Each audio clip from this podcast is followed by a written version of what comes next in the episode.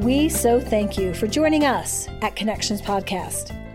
We, as educators of human connection, invite and encourage healing and facilitate personal growth through impeccable honesty, rigorous personal responsibility, and vulnerable humility. We invite everyone who's interested in gaining greater connection with oneself, others, and God to continue on your educational road to happiness and joy through our simple yet life changing three step curriculum. First, search our library for personal learning, podcast, videos, and workbooks. Second, register with our classroom for familial, parental, expert, and business classes. And third, join our community for personal coaching and group practicums. Thank you again and enjoy our podcast. Shalom and welcome. Thank you for joining me today. We're going to be talking about relationships and how all of us are desiring to have relationships that actually have connection in them. And in order to have connection, you must learn how to be emotionally honest. So, inside emotional honesty, the outcome is peace. It's peace. And so today, when I welcomed you and said shalom, shalom is a Hebrew word that many Jewish people uh, use to um, invite and relate to peace. So when I was in Israel and Jerusalem in particular, pretty much everybody we interacted with, uh, they would say shalom, shalom when when we were coming, when we were leaving. And I asked our tour guide, like, what exactly does that mean? He said it means peace. It's a salutation of peace. And what a beautiful thing to wish to wish each other peace, like peace on your journey, peace in our relationship. And so shalom to all of you who are listening today. So let's talk about relationships. Our primary relationship is with ourself. And those of us who believe in God or those of us who believe in a higher power, we simultaneously are creating and maintaining a relationship with God or, our, or, or our higher power uh, at the same time, which means that we have to be emotionally honest inside of ourselves so that we can have a relationship of peace slash connection. So, what exactly is emotional honesty and how does it differ from just being honest? So, honesty means being free from deception. So, let me stop there for a minute. Free from deception. Wouldn't that be great if you had relationships that were just free from deception? Wouldn't it be great if you were a being who is free from deception? I know that's one of my goals. I want to be free from deception, free from deception. And that is a lifelong um, opportunity, challenge, uh, unconscious, trying to make conscious thing. And so, as we talk about emotional honesty creates peace slash connection, which is the title of our podcast today. I want to draw this image in your mind of a triangle. And at the base of the triangle, so from one point of the base to the other point of the base, I want you to think of three characteristics honest, responsible, and humble. And then I want you to draw a line in the middle of that triangle. Well, it's kind of like a fourth of the way up or a third of the way up. And then um, write the words safety and trust in the middle of that triangle. And then make another line uh, at the tip and put connection. So you have at the top, at the pinnacle of the triangle, you have connection. In the middle, you have safety and trust. And at the base, the widest two points, you have honesty, responsibility, and humility. And you can see that that base is really wide. Because when you live those principles of honest, responsible, and humble, you will be a safe person. And because you live those principles, you will um, create safety for yourself, and then you can share that safety with others. You will be a trustworthy person. And as a result of being safe and trustworthy, you will have connection and therefore have peace. And if there are no other people on the planet that choose to live this way, you will be one of those people who is safe and who is trustworthy and is connectable at any time because those are the outcomes of choosing to live those principles. So let's talk about what emotional honesty is and how that's different from honesty. So we just talked about honesty means free from deception. Honesty means to be genuine, truthful, full of integrity, reputable, frank, honorable, real, credible, and just. So now let's look at how emotional honesty is different from just being honest. It's different in that it means we need to pay attention to our emotions and learn to be honest about our emotions with ourselves and with others. We as people don't usually pay much attention to our emotions, uh, most of the time because we're unconscious of the motives that are driving our emotions. So we need to know what we're feeling uh, so that we can be aware of what we're then going to choose.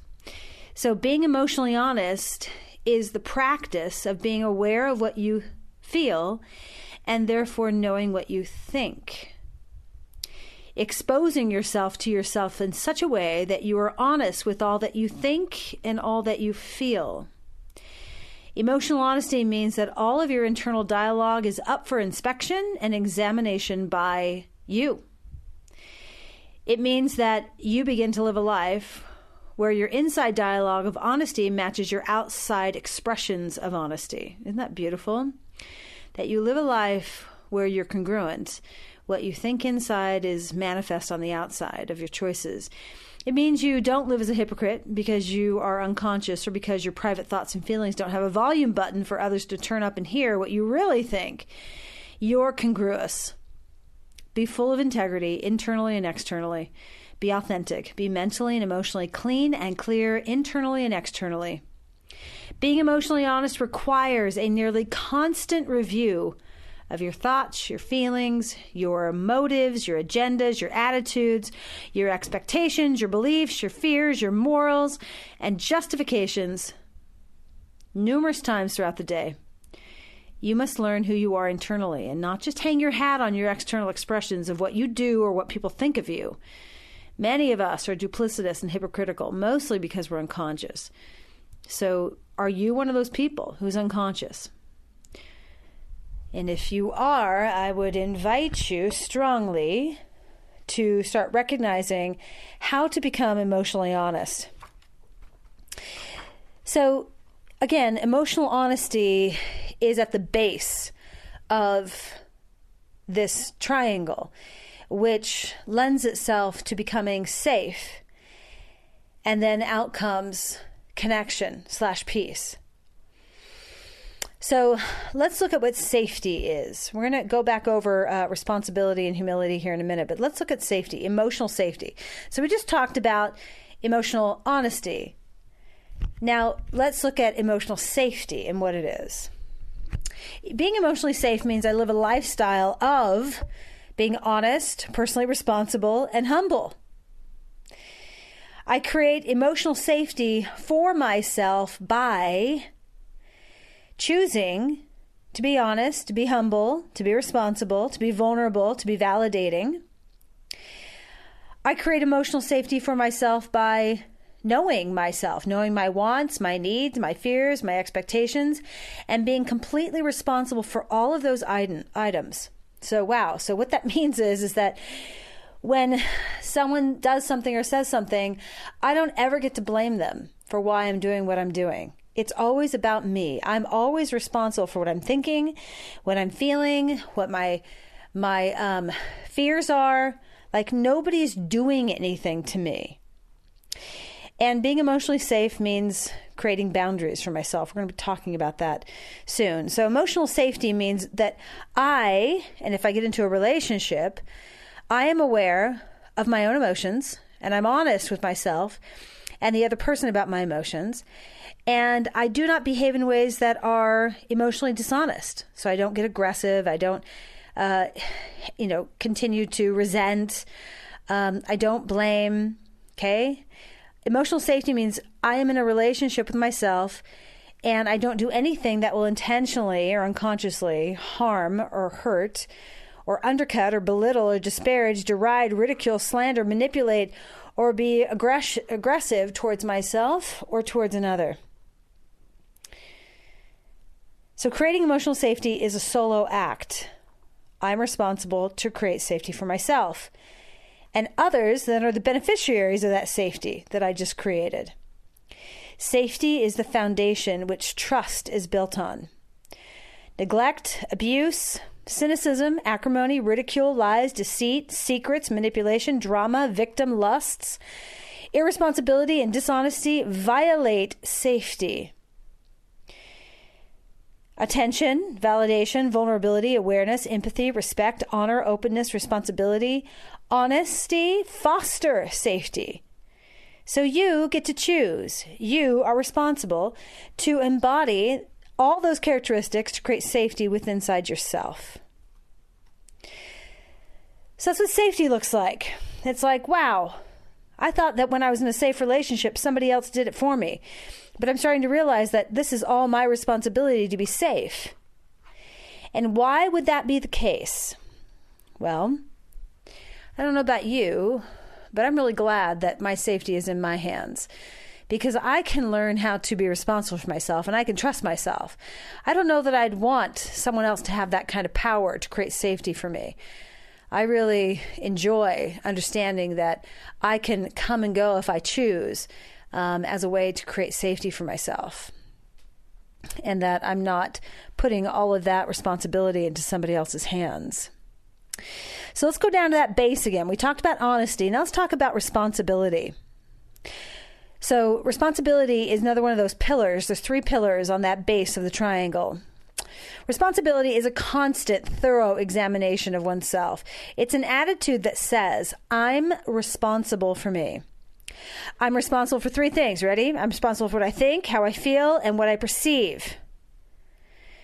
Um, and, and what I perceive. So, how I think and perceive are one, how I feel is two, and then how I behave is number three. Excuse me, it wasn't very clear. So, I'm responsible for my perceptions, my interpretations, my meanings. I'm responsible for how I feel and my emotions. And I'm also responsible for the choices or the behavioral choices that I make. It is my choice to respond to my experiences and create the outcomes I will have in life. Personal responsibility is multifaceted. It means I am emotionally honest. I feel and express my emotions because, one, I'm responsible for my emotions, right? I'm responsible for what I think, what I feel, and what I do, what I choose, what I behave.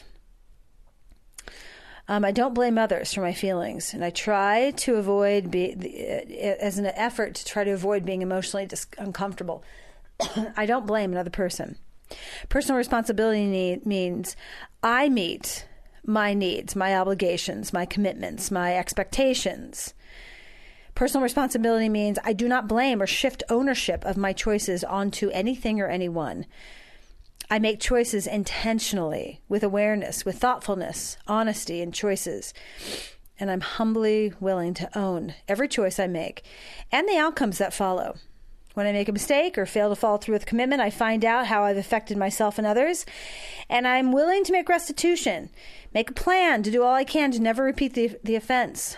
Personal responsibility is a pattern of great honor and respect towards myself and others. And as I choose to be responsible, it connects me with myself, with other people, with God, or my higher power. Responsibility teaches me empathy and compassion for myself and others. When I'm responsible, I learn how I affect other people. I hold myself accountable to my commitments and for my mistakes because it matures me, teaches me how to be honest, and frees me from distorted thoughts, selfishness, and lusts, and opens me up to love myself and others and God. Isn't that beautiful?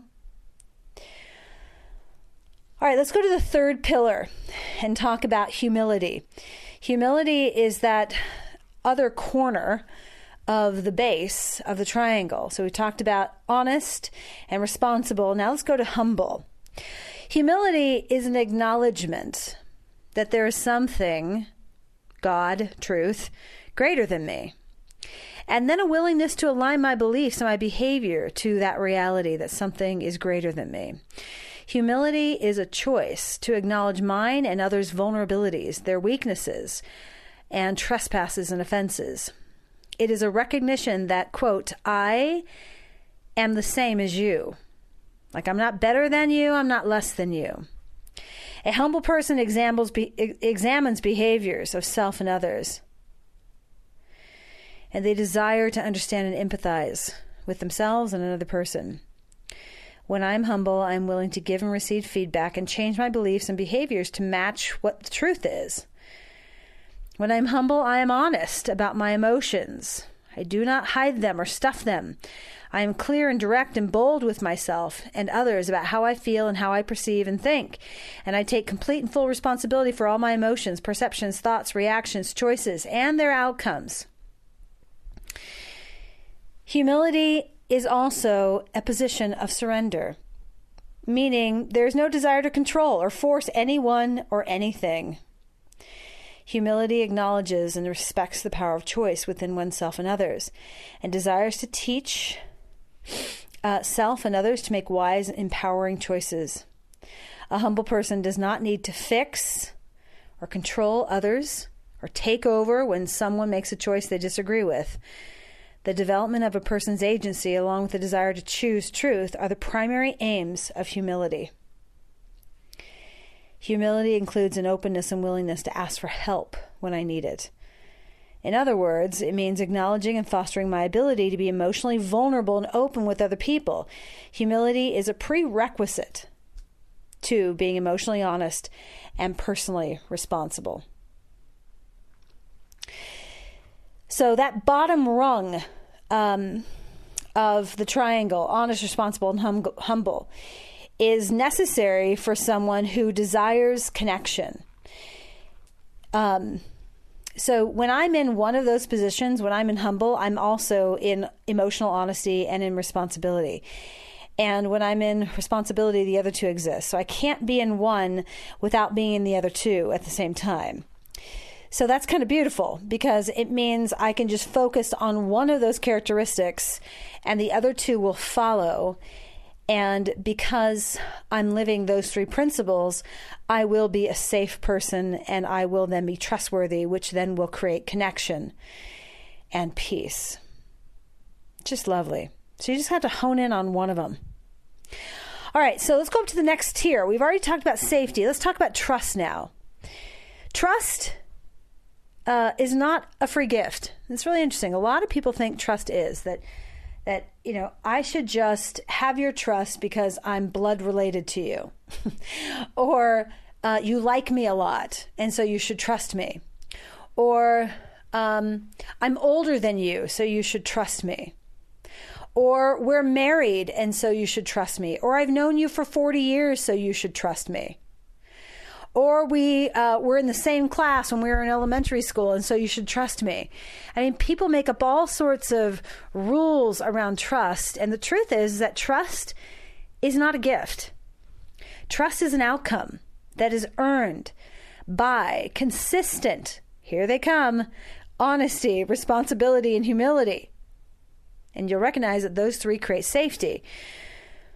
Trust is powerful. It's connecting. It's a beautiful, godlike and fragile. Once broken through dishonesty, selfishness, neglect, or abuse, it's very challenging to rebuild trust. And depending upon the degree of the infraction, the person may never choose to trust you again.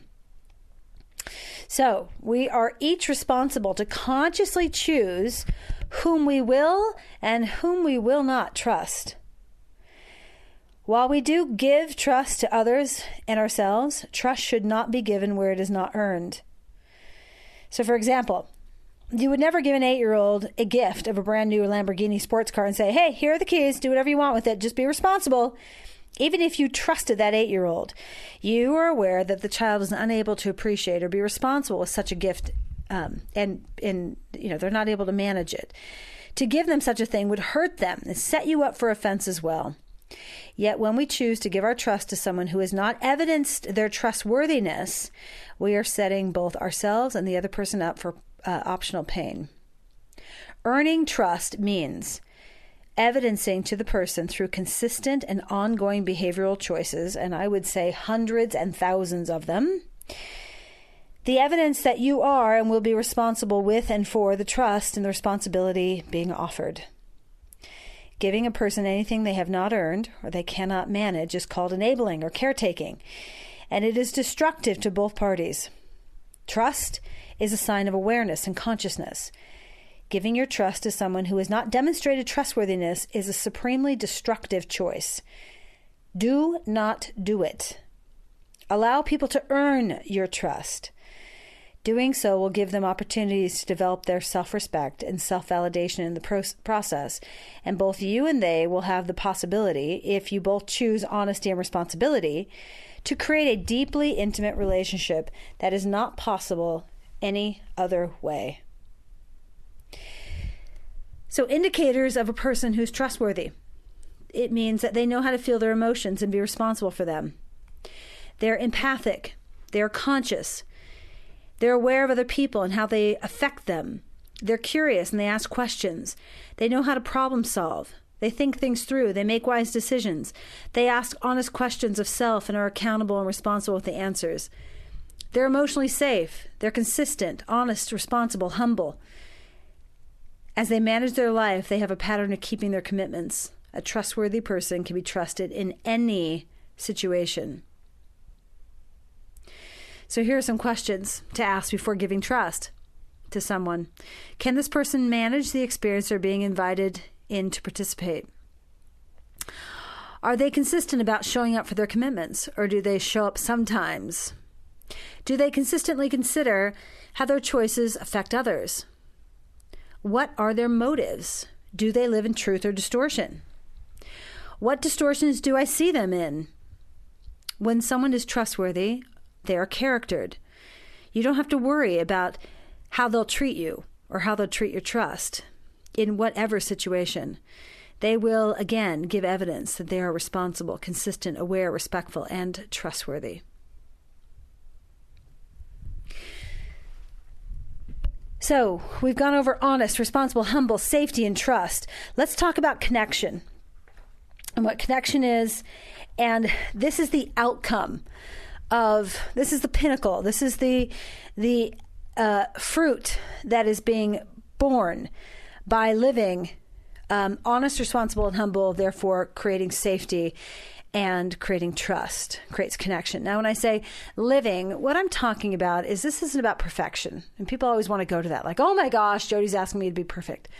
I don't even know what perfect is, quite frankly.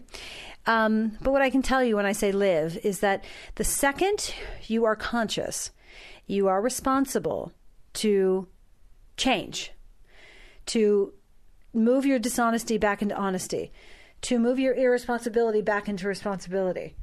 The second you're aware, you are responsible. And that's what I'm asking for. That's what I'm suggesting. Live honest, responsible, humble means is when you become conscious that you go back to those three principles because they are the three pillars of connection.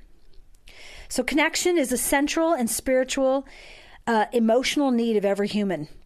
Connection is the ability to know yourself completely and to share yourself with yourself and with others, with God or your higher power.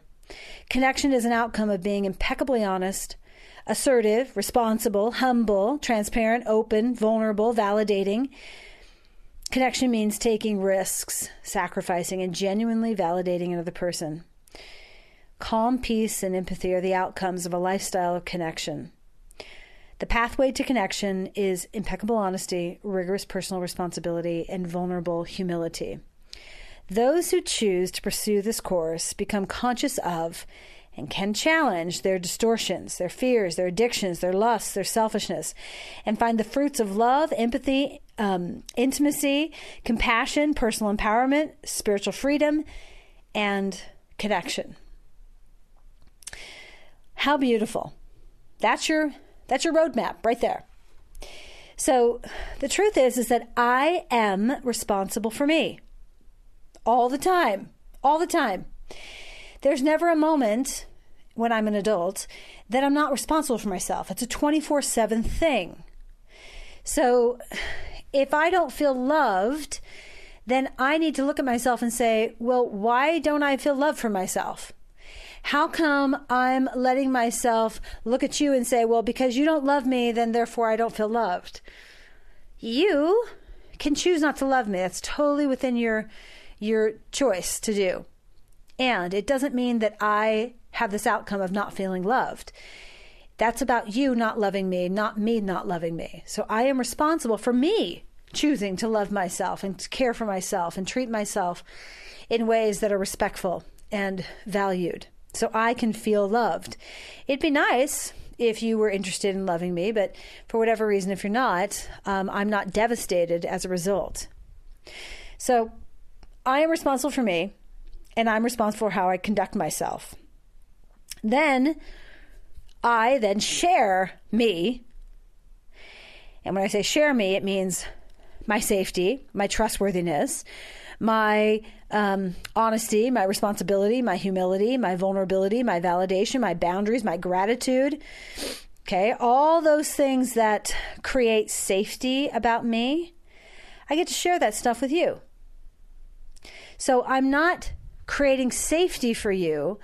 Your job is to create safety for you so that when you and I interact, I'm safe and you're safe.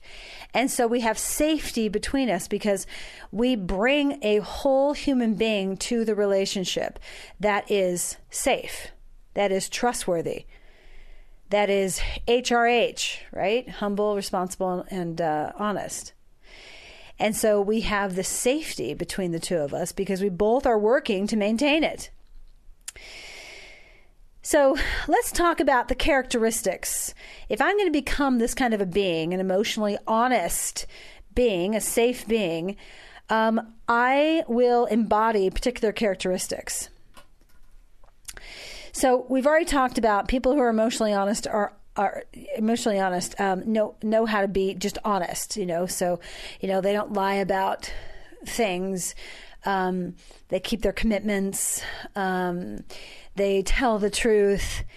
And then inside that honesty, they're also being emotionally honest, which means they share how they feel. Because remember, being responsible means I am responsible for what I think, what I feel. That's the emotional honesty piece. And then what I behave, how I behave. Um, people who are safe are dependable and consistent. Dependable and consistent. Those are interesting words. I really um, honor the fact that I am very consistent and very dependable. I feel so good about me as a being because I know how I choose. I've been this way my whole entire life. When I make a, a commitment, it's it's gold. You know, unless I'm I'm uh, you know, physiologically can't get there, I show up for my commitments. Uh, they mean a lot to me. I want my word to be my bond. So if I shake somebody's hand, they know that I'm in. You know, shy of, like I said, me not being able to do it physiologically, um, I'm in. And I don't know about you, but that is a really important characteristic that I value in a relationship being consistent and being dependable. Um, an emotionally safe person is responsible, like I said, for showing up for their commitments. Um, they're humble, which means they're willing to acknowledge when they affect another person, they're willing to acknowledge when they make a mistake, and they're willing to ask for help, and they're willing to be teachable, and they're willing to be full of gratitude. They're willing to show empathy. Empathy. So they can empathize with loss and grief and fear and sadness and boredom and worry and um, quote unquote stress and distortion, right? All the characteristics that show up inside the human family, they know how to empathize with that. Um, which means they know how to validate and be vulnerable. That's what empathy is. And an emotionally safe person knows how to be honest and open and transparent with themselves. So once you can be a safe person, then you are ready to enter into a relationship with another. So, depending on how much intimacy you desire with that person, uh, will be the amount of safe that they need to bring to the relationship. So, if you're going into a relationship, let's say you're going to go buy a banana, and you go to the store and you you pull off a banana and say, "I'd like to develop, I'd like to come, go into a relationship with you and buy this banana." Now, you don't need a lot of vulnerability to buy a banana. You just need um, monetary substance to exchange for the item. But it is a relationship. And so is my is my money like real? It's not counterfeit, right? And I would ask the person, or at least I'm assuming that the person who's selling me the banana, that the banana is, you know, um, authentic as well. Like it's not from some um, diseased farm or, you know, uh, that it's healthy for me. It's not going to hurt me somehow. So we have this dynamic that, that we exchange. Um, and I don't need a lot of vulnerability here.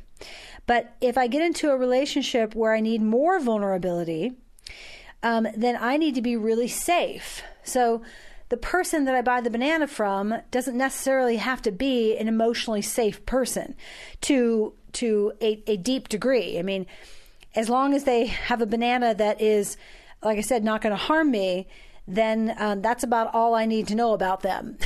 I don't need to know about their character, and I don't need to know if they're responsible, and I don't need to know if they know how to validate. I don't really need to know that stuff. But the minute you start inviting more intimacy, more uh, questions that are vulnerable, more questions that are um, about the person's motives and agendas and fears and expectations, the more important it is for you and they to be safe first before you get into that relationship. So it's like, how do I assess safety in a relationship? So, I want to go over some questions of how to assess safety inside of a relationship because a lot of people just jump into relationships and they don't ever even think like, "Oh, I probably should see if this relationship is safe." Uh, that's not even a thought that comes into their mind. They don't even know that word, safety. They're like, oh, I'm attracted, so I, I need to check this out because I feel physically drawn to them. I, I mean, that's just pathetic. It's like, come on, people. Um, we got to grow up here and not just be drawn to somebody because they're physically attractive to us um, we've got to know if that person is actually going to show up and be present or if they're going to harm us in some way. So, here are some questions you can ask yourself and also ask the other person as you're entering into a relationship. Do I choose relationships after sorting out who is physically, emotionally, and spiritually safe? Or do I choose relationships because I think that they're physically safe or because I think they're emotionally and spiritually safe. You know, so is it before or after? Hopefully you're starting now to think about, man, I need to slow things down and and choose a relationship after I've sorted that out. Um, how does this person feel to me? I don't know about you, but I get cues when I interact with people. And people will say things and do things, and I'm like, hmm, that doesn't make any sense. Or what does that mean? I ask that question a lot. Like, what does that mean? And I'll ask them, so what do you mean by that? I don't understand. Or when you said this, help me uh, understand what you wanted me to understand around that. Um, I just ask a bunch of curious questions so that I can hear their definition instead of me making up a story about them. Um, I recognize how emotionally honest they are. And how do you do that? You just pay attention to how much they talk about their emotions or if they acknowledge your emotions. Um, I need to know my boundaries when I go into a relationship, any relationship. If I go up to the counter with the banana and the person says, that's five bucks for the banana, and back on the banana rack it was, uh, you know, 50 cents, I need to hold some boundaries and say, um, it actually said 50 cents. They're like, well, price changed. and then I can hold a boundary and say, you know, that I'm not going to buy it. That's a boundary. But a lot of people will go, "Oh, I didn't know the price had changed. Okay, here's five dollars," and they just give them the five bucks instead of saying, "Wait a minute, hold on, who's the who's the owner here? Why did it say fifty cents back there, and now you're telling me five dollars?" It's like we don't want to question the person because we get uncomfortable, and that's what gives you and they information about you. Like you're not willing to be curious and ask questions and you know maybe cause a little rift a little water movement underneath your boat by saying um, i want to check this out. Five dollars seems really unreasonable. Um, do i focus on me changing myself? Like do I try to chameleon myself in the relationship? Like, I know they don't like certain things, so I try to change. Or I don't talk about certain things because I know that bothers them. Um, or I don't give them feedback um, because it will upset them and therefore it'll upset me. Um, do you recognize if they're genuinely interested in you? Or if they're more so just looking at themselves? I mean, who does all the talking in the relationship? Does it feel like it's, you know, pretty much equalized or are one of you doing more talking than the other? That's that's very important information. If someone's doing most of the talking, high likelihood they don't have a lot of boundaries and they don't have a lot of empathy because the point is to get to know each other. To know each other. So if one person's doing all the talking and most of the sharing, the other person's not being known, is not being asked about. Um, do you feel a fear in addressing them about something? Um, and are you concerned about bringing up, uh, you know, thoughts, feelings, expectations uh, that they won't like compromise with you?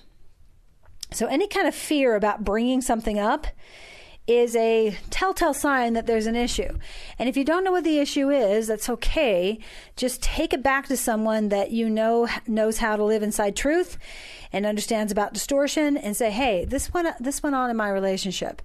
And I'd like some feedback from you about what you think about this. Because um, there's all sorts of warning signs uh, in between people and relationships. And if we can recognize those early, then we can invite the other person to change. And if they're not interested in changing, then we need to nip that relationship, put a boundary around it, and maybe completely cut it off or um, adjust it to some degree so that uh, it becomes a safe dynamic. So if you find a relationship that you want to be more vulnerable with, you know, a dating relationship, um, you know, specifically dating relationship, um, or maybe you're a husband wife dynamic, it's really imperative that you become the person's friend. If you're already inside of a relationship, you're already married, you can kind of back things up and say, I want to get to know you as a friend. You know, I know we've been physical with each other and we've got our money tied together, but I don't really feel like you're my friend. And I want a friend. I want to be married to my friend, to my best friend if you're beginning to date, I would really impress upon you the need for boundaries around that dynamic where you don't bring physical into the relationship, that you just are friends with the person so that you can really learn about them. Um, healthy relationships uh, are so rare. And part of the reason they're rare is because both people come into a dynamic very needy, very wounded, very not safe, and they don't even know that that that's where they're at.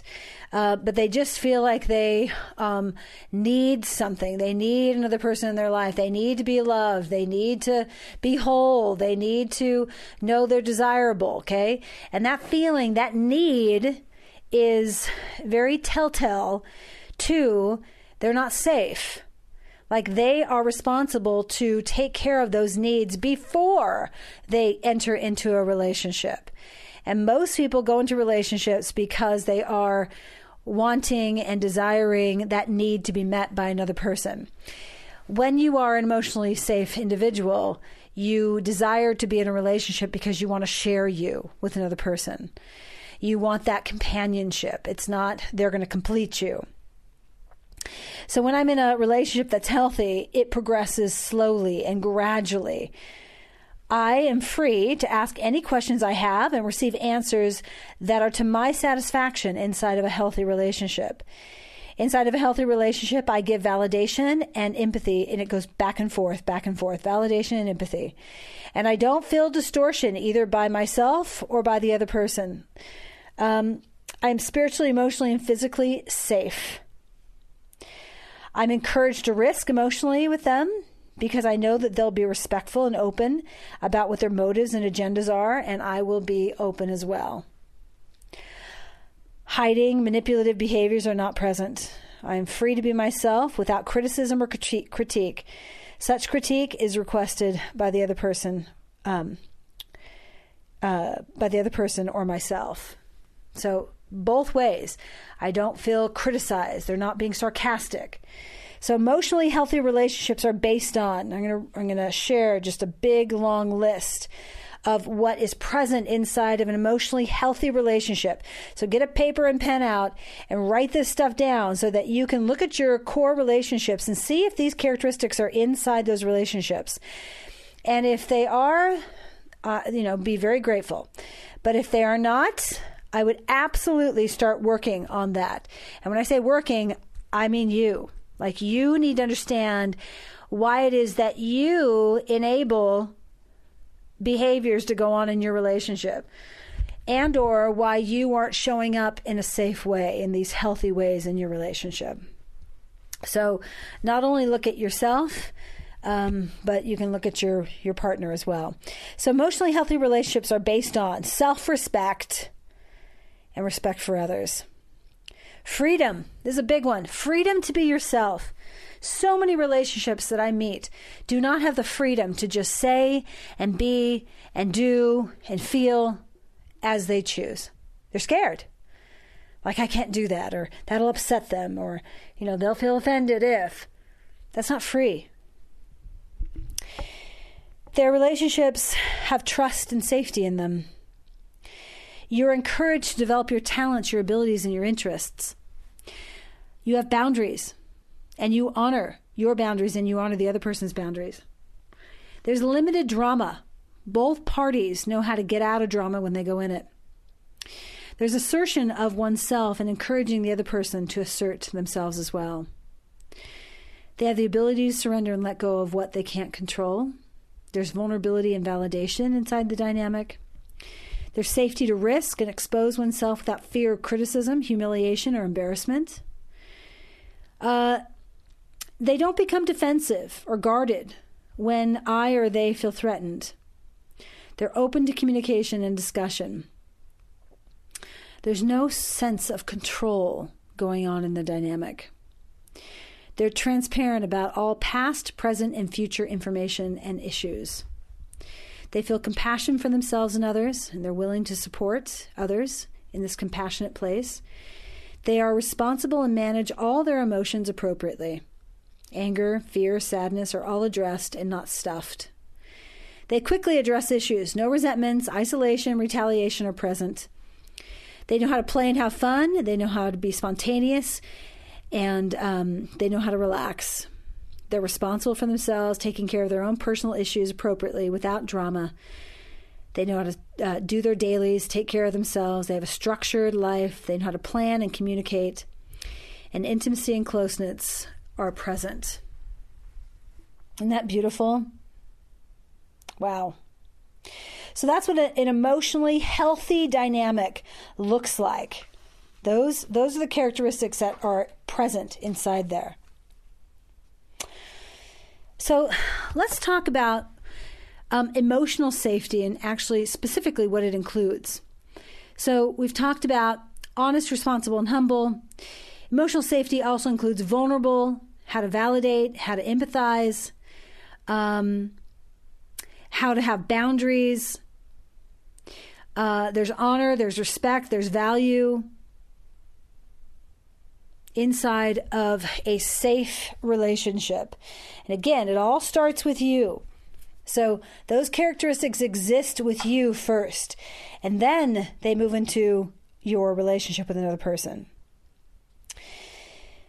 So, creating emotional safety for ourselves and others is our own personal responsibility. Healthy relationships can add to and support our safety, but they don't create emotional safety for us. Um, example when an adult is in an abusive situation, people often say, you know, they need to get themselves out of there.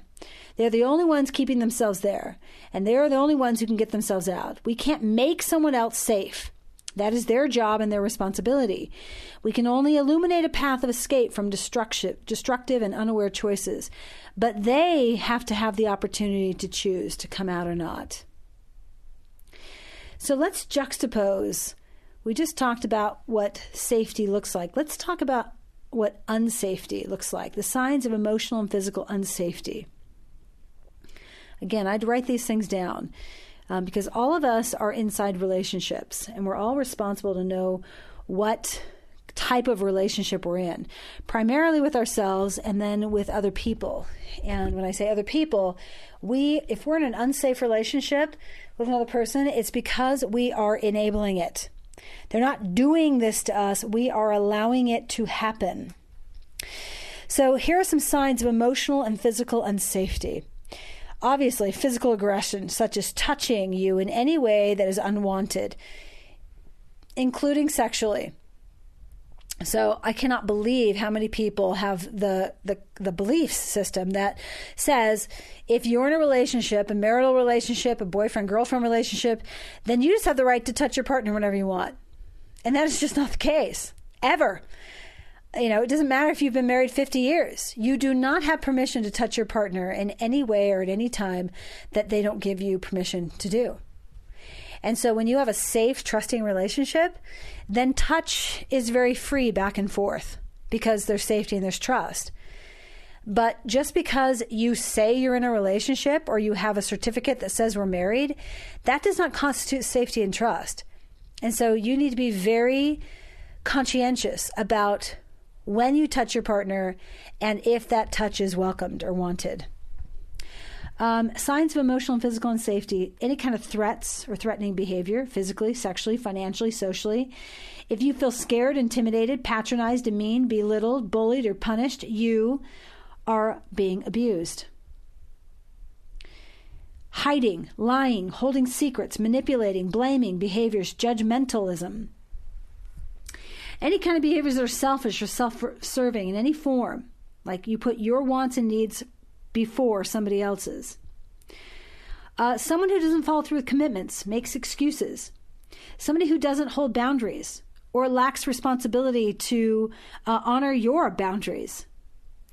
Retaliation or retaliatory attitudes like paybacks, an eye for an eye, if that's inside your relationship. Holding resentments to justify aggression and anger. Refusal to take responsibility for their emotions and choices. That's a biggie. Um, you know, that's classic, classic victim. I'm not responsible for what I feel and what I choose. You're making me do this.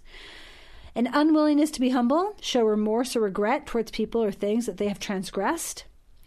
Uh, unwillingness to be open and transparent about their personal history or their present day experiences or choices. So, somebody who just won't tell you what's going on. An inability or refusal to empathize with or validate themselves or others. Aversion to emotionally risking and being vulnerable won't expose themselves in the relationship with another person. A lack of or unwillingness to create strong social support that includes open, honest, vulnerable, and emotional risking. A propensity to talk about the opposite sex or people in general in terms of disrespect, lust, anger, or aggression. Exhibiting controlling behaviors. So, another way to say that is you feel controlled by them. You feel controlled. Now, they don't have the power to control you because you'd have to participate in that, but it feels, you can feel the invitation like, let me take your choice here and do what I want with it, please. Okay, it feels controlling. Um, signs of emotional unsafety are behaving and or feeling better than others or superior or an exception to the rules or smarter or different from others, elite or unique an unwillingness to look at oneself while being inspected or questioned regarding their behaviors, choices, or words. Going into distorted language, um, like self denigrating language I'm no good, I'm not enough, I'm bad, I'm unworthy. Expecting their expectations to be met by others instead of by themselves. Acting territorial or jealous about other people. Remember, jealousy is not love, jealousy is control. So don't be fooled by that. So the signs of emotional unsafety are clear and very destructive to the person perpetuating them as well as to the person who is the recipient of them. The um, perpetrator of these characteristics needs to be confronted about their behavior and asked if they're willing to be humble and take responsibility for their choices and not just verbally take responsibility, but change their behaviors. That's a big deal. Like, am I willing to confront somebody, especially if they're being really aggressive? It's like, am I safe to confront them? I don't know. Kind of scares me. So, I want to talk about how we become vulnerable to choosing the kind of relationships that we do. It all starts in our ch- in our childhood. Now, I can't go over every single person's childhood and say, "Here's why you're vulnerable to choose what you did," but I'm hoping to give you some guidelines so that you can extrapolate what I'm, you know, some principles that I'm going to hand you so that you can try to figure out like why was I drawn to this particular presentation? You know, um, I look at some of my relationships and I am very aware of why I was drawn to certain relationships. You know, as I grew up, I was not allowed to have a voice. I didn't know that when I was a kid, but now that I'm older, I realize that. So I was not allowed to say, you know, I'm sad or I'm mad or I'm I'm um, scared or I feel like I want to cry. I wasn't allowed to say any of that kind of stuff. My job was to quote unquote be tough. That was the mantra in our house be tough, be tough, be tough. And so, you know, as long as I was being tough and I was being like, you know, one of the boys, then I got a lot of praise. But if I showed up vulnerable at all, um, it was really pounced on and mocked and made fun of and ridiculed by my parents and also by my siblings. And it took me years to figure that out. Well, interestingly enough, I was drawn to relationships with people who were very abusive people who, you know, didn't want emotion to be shared. And I have had a handful of relationships in my life where I chose those people. I had no idea what I was looking for, why I chose them until I probably was in my mid 30s. Started figuring it out. Um, but wow, did it ever shine the light on how childhood experiences really set us up to choose those characters that show up in our lives? And they too, you know, they, they came from childhoods that chose you. So, how do we get into relationships that are emotionally and spiritually unsafe? Very easy. We enter into relationships that seem familiar to us. We naturally gravitate towards whatever feels and appears to be normal. Believe it or not, we choose relationships that are emotionally, spiritually, physically, sexually, financially unsafe because they are what we know. They look, feel, and appear familiar and normal. Familiar to what? Familiar to our childhoods. We all had childhoods, and we all are heavily impacted by the characteristics, experiences, lessons, messages, fantasies, ideologies, people, loyalties, and so forth from our childhoods. Therefore, we have learned how to behave, what to think, how to respond, how to not respond, how to feel about ourselves, what to feel, what to not feel, and on and on and on and on and on. so, if I was told through covert messages to not be angry, because my father was an alcoholic and my mother taught me to always be kind, helpful, and make people happy, no wonder I chose five men who were all addicts and alcoholics and married all five of them, one right after another. Each time I discovered they were addicts, abusive, abusive, and liars, I thought I was marked or or possessed because I kept choosing the same guy, just different names and birth, different birth dates. I finally got help and figured out it was me that had the problem. My childhood history was never acknowledged or healed, and therefore I kept choosing the familiar. Wow. So it's all too common for those of us who have been physically abused or emotionally abused to believe we deserve abuse. Uh, there's no truth to that. Now, you don't have to come from an abusive family to choose the familiar, but I want you to take that that principle and look at your relationships and see how familiar your relationships are to what you grew up in. Now, some of you had really healthy dynamics, and you probably chose some really healthy men and women to be with. You know, not just partners, but friendships or business partners you know, good for you. You're you're one of the few. um, most people didn't have those kind of experiences. Um, and so they will choose whatever's familiar to them. Like some people were taught to caretake. Some people were taught that they had to fight in order to be heard and seen. And so they're going to choose what they're used to. Some children are grow up and they're like they're like the the the king or the queen in the house, like everybody bows to them. And so when they grow up, they're looking for relationships who are going to bow to them. Like they just want what they're familiar with. So when you begin to date and choose a marital partner, many of us don't know there's anything precarious or dangerous in our relationship, even when that person is emotionally unsafe. Emotional insafety or destructive relationships patterns may be the only type of relationship you've ever known or experienced. So, how can I change something if I'm not even aware that anything needs to be changed, right? That's where the humble part comes in. When I become aware of new information about my relationship, I must be willing to process it and become curious about it. Not accommodate and deny it or enable it with past inaccurate information because it's not what I want to know. It's not what I want to see. It's not what I want to hear. It's not what I understand. It's like I want to pretend, I want to deny that this isn't what's actually the truth. So, for example, I find out that my boyfriend's um, water has been turned off because of delinquency in paying his bills. Whoa, that's really important. and instead of looking at that and saying, You didn't pay your bill? Why? And he makes up some reason. It's like, how many times have you been delinquent? That's information from you for you. That's that's smoke. There's a fire there. You know, are you wanting to be hooked up with somebody who doesn't pay their bills? Because that's just a symptom of a deeper issue of disrespect, of irresponsibility, of, of dishonesty, of um, entitlement you know, it goes deep, deep, deep. Here's another one. I notice that she feels entitled to have whatever she wants. Uh oh. now, here's another one. My friend tells me that he is struggling with addiction.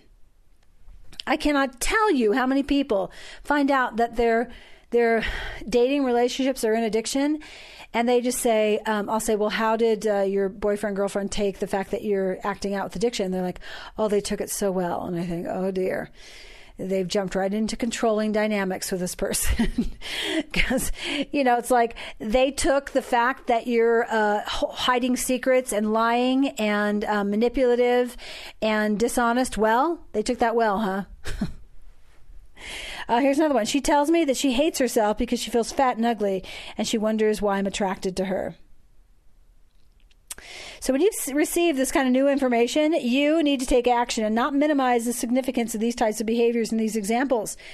I need to look at myself and be willing to acknowledge and let go of destructive relationships and patterns if necessary.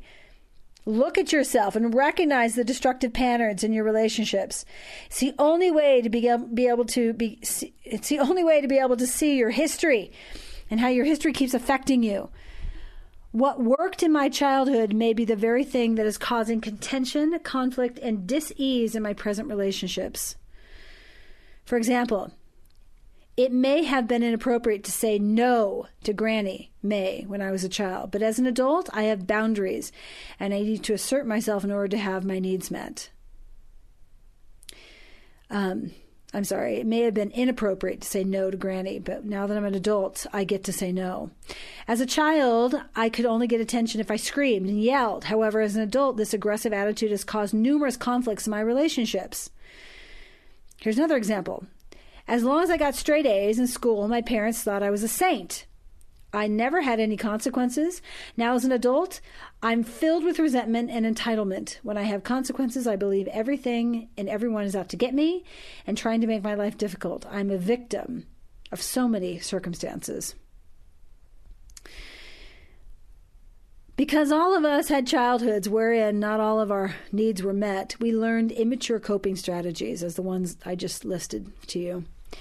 As adults, it's now time to mature and develop those areas of ourselves. Appreciating that we all experience the emotional inadequacies of our parents and care providers, it is now our responsibility to learn about ourselves and to understand why we behave or react the way we do. It's not bad that we react, it's only immaturity, which means we lack complete growth or development. We all want to be mature and be completely developed and have uh, integrated growth in all areas physically, emotionally, spiritually, sexually, emotionally. Maturity displays itself as a willingness to listen and respond, not react, to take responsibility for our own thoughts, feelings, and behaviors, and to be impeccably honest regarding anything and everything about ourselves. When we choose to practice maturity, we create emotional safety for ourselves and our relationships. Hallelujah. So there's a way out of this thing. And like I said, because we all started off in childhood, it's not about blaming your childhood. It's just about understanding it and saying, okay, I get it. I appreciate it. Now let me change. So let's talk about this next section. Let's talk about safety and boundaries. Boundaries are the sign of self love. If you want to be a healthy individual, you are responsible to have boundaries. Um, if you're already in a relationship that is established and you're recognizing these characteristics of emotional unsafety that we just talked about, um, you need to change. um, you you've got to heal yourself. Don't spend time focusing on the other person. It will just frustrate you and waste emotional effort. To heal yourself, you must learn about you. You need to know yourself. There are infinite things about you that you need to know about yourself. So let's just start off with a handful. The whole point of being alive is to learn about yourself on a daily basis. But let's start with some basic things that you can start learning about yourself. So get your paper out and your pen and start writing this stuff down. Here's some questions about you. What do you like and what don't you like? What do you value? What do you believe in? What are your morals? Do you expect to be treated with respect? And do you treat others with respect? What do you want? What are your expectations? What are your motives? What do you feel entitled to? What do you feel justified to have or to do? Will you sell or negotiate or prostitute yourself? Do you engage in anything that creates guilt or conflict in you? Do you violate yourself, your morals, your ethics? Do you have boundaries? Do you honor your boundaries? And do you honor the boundaries of others? So, in order to be safe, you must have boundaries. Boundaries are what set you apart from another person. Boundaries say, This is about me, this is who I am. It lets another person know what you think. It lets them know all those questions I just asked of you. You have to know because another person can't know you unless you share you with them. And the only way to share you with them is to know you so that you can share you with them. So, in order to set boundaries, you've got to know and understand yourself. Your boundaries are for you. Boundaries are what keep you safe. They're created by you and only for you. And you get to share your boundaries with your significant other or whoever you're in a relationship with and ask that your boundaries be honored. Because your boundaries are for you and they're there for your safety in your relationships, you can ask for those those boundaries to be honored and respected. If any of your relationships do not agree to honor your boundaries and say no, I will not honor your or respect your boundaries. You need to evaluate. Well, you need to evaluate whether you're going to stay in that relationship with that person. You need to be very clear with yourself regarding which boundaries are negotiable and which ones are not. And don't allow your boundaries to be crossed and feel like a victim because they're not honoring your boundaries. The truth is, you are not a victim and nobody is actually harming you. If you allow your boundaries to be crossed, that is about you. So if my boundaries are not negotiable, then I have to make a decision. You can allow the other person to not honor your boundary, or you can change your boundary, or you can hold your boundary and move away emotionally, physically, spiritually from the person who's violating your boundaries. This type of relationship teaches me that they're not interested in respecting, honoring, or valuing me in the relationship if they're not willing to honor my boundaries. I'm responsible to hold my boundaries. I am, because this creates safety for me if I don't hold my boundaries, I will enable unsafety and I will be responsible for it. So, living with boundaries is a very healthy expression of love towards myself. primarily and then to others. Boundaries are not threats or manipulation. They are clearly articulated lines that share with me, um, that share me with myself and with others. If someone wants to be in a relationship with me, they will respect my boundaries and I will respect theirs. So, boundaries, incredibly important. Incredibly important. So, here's how boundaries work. I have an image for you. It's called the safety door. And it's very simple. When I'm in a relationship that is safe, the door opens. when I'm in a relationship where the, the, the, the relationship is not safe, the door shuts. So, the safety door is an analogy or image of how healthy relationships can and do work. When intimacy, honesty, responsibility, humility, safety, consistency, connection, and trust are present in a relationship, the safety door opens. Conversely, the door closes because of dishonest, blaming, inconsistency, violence, judgments, criticism, and or derision, lying, etc. The door closes. I am in charge of my safety door. I'm responsible for my own safety. Therefore, it is my responsibility and duty to check in with myself as I engage in relationships and consciously recognize how safe or unsafe I feel, as well as how safe I am in my relationship. So, not just how I feel, but what's the concrete data suggesting? The choices other people make will always affect me in various ways, and it is my prerogative to respond appropriately according to my boundaries after I discover how I've been affected. So, for example, if my friend's spouse lies to me, which is their choice, and I feel unsafe with him or her because of their choice to lie, I need to be honest with them. Honesty means I share with them how I've been affected and how unsafe I feel. I do this by closing my safety door. Now, I may close it all the way or I might just close it part way. And I clearly explain to them that I feel the need to be more protected and guarded because their choice to violate the safety between us by lying to me. It is my responsibility to keep myself safe, and they have witnessed to me that they aren't safe in that moment. Conversely, if my friend's spouse shows me honesty, vulnerability, humility, and trust in their words and actions consistently over a period of time, I can choose to change my behavior and feelings in our relationship to reflect the experience of increased safety with them. I open my door and allow them to be close to me. So the door opens when, when, okay, when either I or my relationships are honest, responsible, consistent in word and deed, so they're congruent. The door opens when I or my relationships give or receive validation and empowerment, when they're willing to uh, repent and feel remorse, when uh, my door opens, when I or my relationships are willing to risk and be vulnerable, live in integrity, stay out or leave drama. Safety door opens when I'm curious about myself and others. I don't engage in denial. I feel and express gratitude. I'm not judgmental or critical. My safety door opens when I or my relationships are genuine and sincere. Um, when um, I or they are considerate of myself and others. When I'm willing to own my behavior and apologize sincerely.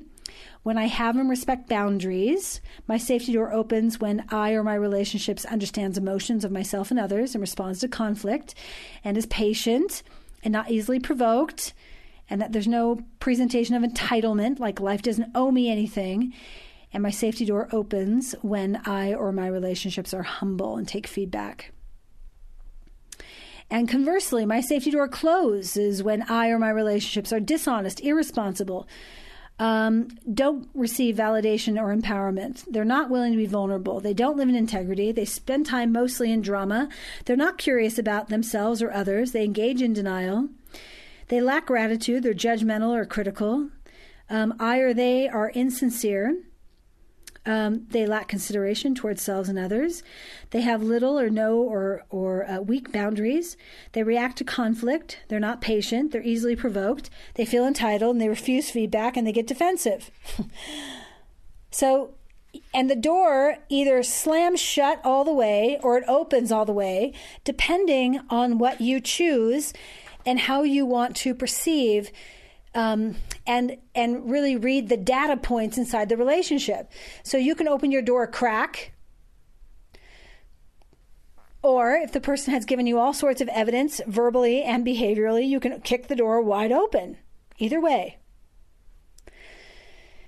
So, we have gone over a lot of information of what safety is. Um, when I live as a safe person, I create honor. And honor has very specific characteristics um, safety and trust and connection are characteristics that are very attainable. And attaining those characteristics means, to me, living in honor and integrity. This lifestyle requires a willingness to connect with yourself and others in deep and emotionally intimate ways, and to hold yourself accountable and be willing to change as you uncover areas in your life that you need refinement in. It's a beautiful process and one that brings joy and great satisfaction. It creates a soul with incredible emotional maturity and sophistication, and through this refining process, we learn how to truly love without conditions. So, the characteristics of honor are persuasion, long suffering, gentleness, meekness, love unfeigned, kindness, pure knowledge, without hypocrisy, and without guile. Responsible, honest, validation, humility, unconditional love, tolerance, patience, transparency, respect, valuing the worth of souls, which all create, again, connection. So beautiful, beautiful characteristics. I sincerely desire that anyone who's listening to this podcast that they will look at themselves, they will look at their relationships, um, and say, okay, in this particular dynamic, I um, am not safe, and here's why. And it's always going to be at self first. Like, I'm not safe because I enable this person's entitlement. When they go into entitlement, I go into fear and I want to control it, so I don't confront it. I just do what they want and it keeps it going. Okay, so when you see a characteristic in one of your relationships, don't just look at them, you've got to look at you because there's some part of you that is allowing that to go on. And if you need help, call somebody and let them help you see what your part is in that dynamic. If you call somebody up and they say, "Oh yeah, that's about them." You're you're missing the Titanic. I understand that it is about them, but you can't change them. You can only change you. So you need someone who's going to help you see you so that you can then change you, which then, as you change you, it will um, give you the strength and the power to be able to invite them to change. So I want to end uh, this podcast with change, the process of change. Once you have clarified your part in the dynamic and you've practiced being really honest about what you need to do to change and you've been practicing changing, you then need to confront the issue with the other person. So that's step number one. Confront the issue with the others, with the other person. And then two, and you can do this with yourself, confront the issue with yourself, okay? So this is the same process of change towards self or towards someone else. Number two, acknowledge the truth about the issue by ascertaining facts from yourself or the other person. Be emotionally honest with yourself and them and accept others' emotional responses. Um, number three, validate the person that they've harmed or affected. So that's the third step. So if this is about you, then you need to validate yourself. You need to have compassion for yourself. If this is about somebody else and you're inviting them to change, they need to validate you or whoever they've injured. And they need to have compassion for the things that they've done unto you and how they've affected you. Step number four, you and they need to share sincere remorse and sorrow and guilt for what you've done to you or to anyone else that you've affected you need to empathize with yourself. Don't go into distortion and beat yourself up. Just empathize. And if it's another person, then have them empathize. Um, make sure you don't go into distortion because distortion versus remorse and guilt, they kind of get mixed up with each other. So make sure you go into uh, remorse and regret instead of distortion. And then step number four, you need to repair the dynamic you need to make restitution and reparation to the person. Or if this is about you, you need to repair your relationship with yourself. Number six, make a plan to never repeat the offense. Like, here's what I'm going to do so I don't repeat this. And if it's the other person, then they need to make a plan to not repeat it. And then number seven, uh, execute that plan and don't repeat the offense. And number eight, be consistent. Show consistency. Follow through with your plan and show up consistently in humility and transparency so that you can then, quote unquote, trust yourself. And if it's towards somebody else, that person can see that you really are trustworthy because you have said these things that you feel sorry for. You've said you feel remorse. You say you want to change. And your behavior is congruent with what you've been saying over and over and over and over again. Remember that pyramid, okay, that triangle honest, responsible, humble lends itself to creating safety. Safety then creates trust, and trust creates connection. Thank you for joining me today. That is a lot of information. I invite all of us, because we're all in relationships, primarily with ourselves. So start with self. Look at yourself, take responsibility, be honest, be humble, create safety for yourself, and then go look at your relationships and see what needs to be shifted in your relationships. Invite your relationships to listen to this podcast as well, because everybody is responsible for their own safety inside themselves and then to share them with another person. Take care. We'll talk soon and stay connected.